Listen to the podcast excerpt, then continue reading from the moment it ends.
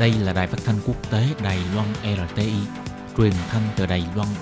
Mời các bạn theo dõi bài chuyên đề hôm nay. Thúy Anh xin kính chào quý vị và các bạn. Chào mừng các bạn đến với bài chuyên đề ngày hôm nay. Chuyên đề hôm nay có chủ đề là Justin Trudeau lâm vào nguy cơ chính trị, thế giới tự do như rắn mất đầu. Và sau đây mời các bạn cùng lắng nghe nội dung chi tiết của chuyên đề. Năm 2015, ông Justin Trudeau nhậm chức Thủ tướng Canada. Với lợi thế về tuổi trẻ, ngoại hình bảnh bao, tài ăn nói thuyết phục, ông Trudeau từng được ví von như là kim đồng của giới chính trị quốc tế. Khi Tổng thống Mỹ Donald Trump đưa ra phương châm America First, tức là nước Mỹ trước tiên, đưa Mỹ rút ra khỏi hàng loạt những hiệp ước chung của quốc tế, thì xã hội quốc tế đã rất mong muốn tìm ra được một nhà lãnh đạo mới cho thế giới tự do. Và ông Trudeau chính là một trong những ứng cử viên sáng giá trong danh sách này. Thế nhưng gần đây, hình tượng nhà lãnh đạo của vị thủ tướng trẻ tuổi này lại đang gặp phải những trở ngại và có nguy cơ sụp đổ. Đội ngũ của ông Trudeau bị tố cáo là đã gây sức ép đối với cựu Bộ trưởng Bộ Tư pháp Canada là Jody Wilson-Raybould, ép buộc bà phải can thiệp vào vụ án hối lộ của công ty xây dựng SNC Lavalin. Sau đó, bà Wilson-Raybould đã chọn phương án từ chức. Ngày 4 tháng 3, Chủ tịch Ủy ban Ngân khố là Jane Philpott, người đã mất lòng tin vào ông Trudeau, cũng đã từ chức khỏi vị trí của mình. Trước đây, sự kiện ông Trudeau bị tố sàm sỡ nữ phóng viên đã làm gây ảnh hưởng nghiêm trọng đến hình tượng của thủ tướng. Cho nên sự kiện bê bối trong nội các lần này được dự đoán sẽ là giọt nước làm tràn ly, không chỉ làm suy giảm thanh thế của đảng tự do, thậm chí ông Trudeau còn có nguy cơ sẽ bị bãi nhiệm trước khi hết nhiệm kỳ của mình. Trước tình hình kim đồng của chính trường quốc tế không ngừng dính vào những tin bê bối gây mất hình tượng, thì câu hỏi đặt ra cho xã hội quốc tế trong giai đoạn này chính là lãnh đạo của thế giới tự do đang ở đâu?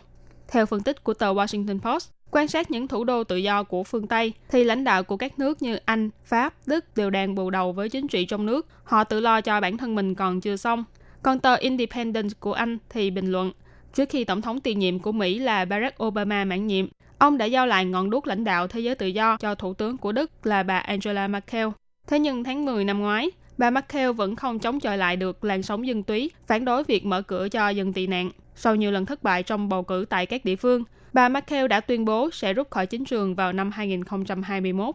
Còn Tổng thống Pháp ông Macron thì từ tháng 11 năm ngoái đã gặp phải sự nổi dậy của phong trào áo khoác vàng, khiến cho ông Macron vừa nhậm chức chưa đầy 2 năm đã gặp phải khó khăn trong việc cải cách.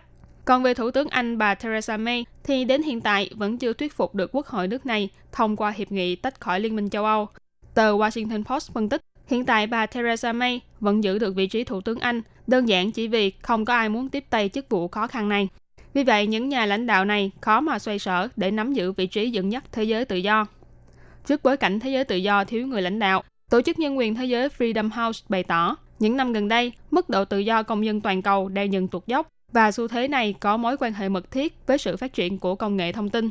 Tờ Haro của New Zealand phân tích, tính từ khi Liên Xô tan rã cho đến phong trào mùa xuân Ả Rập, sự phát triển của công nghệ thông tin từng khiến cho người ta nghĩ rằng những kẻ độc tài sẽ không còn đất để phát triển. Thế nhưng 10 năm qua, những chính phủ độc tài lại tìm ra được con đường sinh tồn mới. Ví dụ như chính phủ Trung Quốc đã ứng dụng dữ liệu lớn và mạng Internet để tìm ra những kẻ gây rối. Chính phủ Nga thì cho xuất khẩu công nghệ giám sát, hỗ trợ chính quyền của Tổng thống Syria truy lùng những kẻ nổi loạn. Sự phát triển về công nghệ thông tin và giám sát của Nga và Trung Quốc không chỉ khiến cho trào lưu dân chủ khó mà len lỏi vào hai quốc gia này, mà còn góp phần giúp cho những nhà độc tài khác lợi dụng làn sóng này để tiêu diệt phong trào tự do dân chủ ở các nước. Thế lực độc tài lợi dụng những công cụ của thế giới tự do để thao túng kết quả bầu cử dân chủ. Và một trong những ví dụ điển hình nhất chính là trang mạng xã hội Facebook. Năm ngoái, Facebook bị tố cáo là có đến 87 triệu tài khoản đã bị đánh cắp thông tin cá nhân. Với những thông tin cá nhân này, kẻ xấu có thể lợi dụng chúng để tạo ra và lan truyền những thông tin sai sự thật hay tin tức giả, kích động người dân, gây ảnh hưởng đến tình hình bầu cử.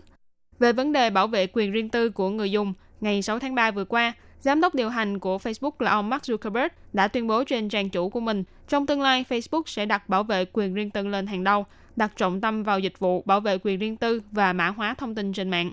Thế nhưng một trang khoa học kỹ thuật lại phân tích rằng ông Zuckerberg vẫn chưa nhắc đến việc sẽ sửa đổi dịch vụ Newsfeed như thế nào. Đây là một công cụ phát tán thông tin và tin tức giả một cách nhanh chóng trên mạng xã hội. Tự do ngôn luận bị những kẻ độc tài lợi dụng khiến cho những giá trị tự do vốn có bị nuốt chửng, thậm chí xuất hiện hiện tượng dùng dân chủ để phá hủy dân chủ. Thế giới tự do thì như con rắn mất đầu. Đây là những thử thách và nguy cơ đang đe dọa cho thế giới tự do. Vừa rồi là bài chuyên đề hôm nay do Thúy Anh biên tập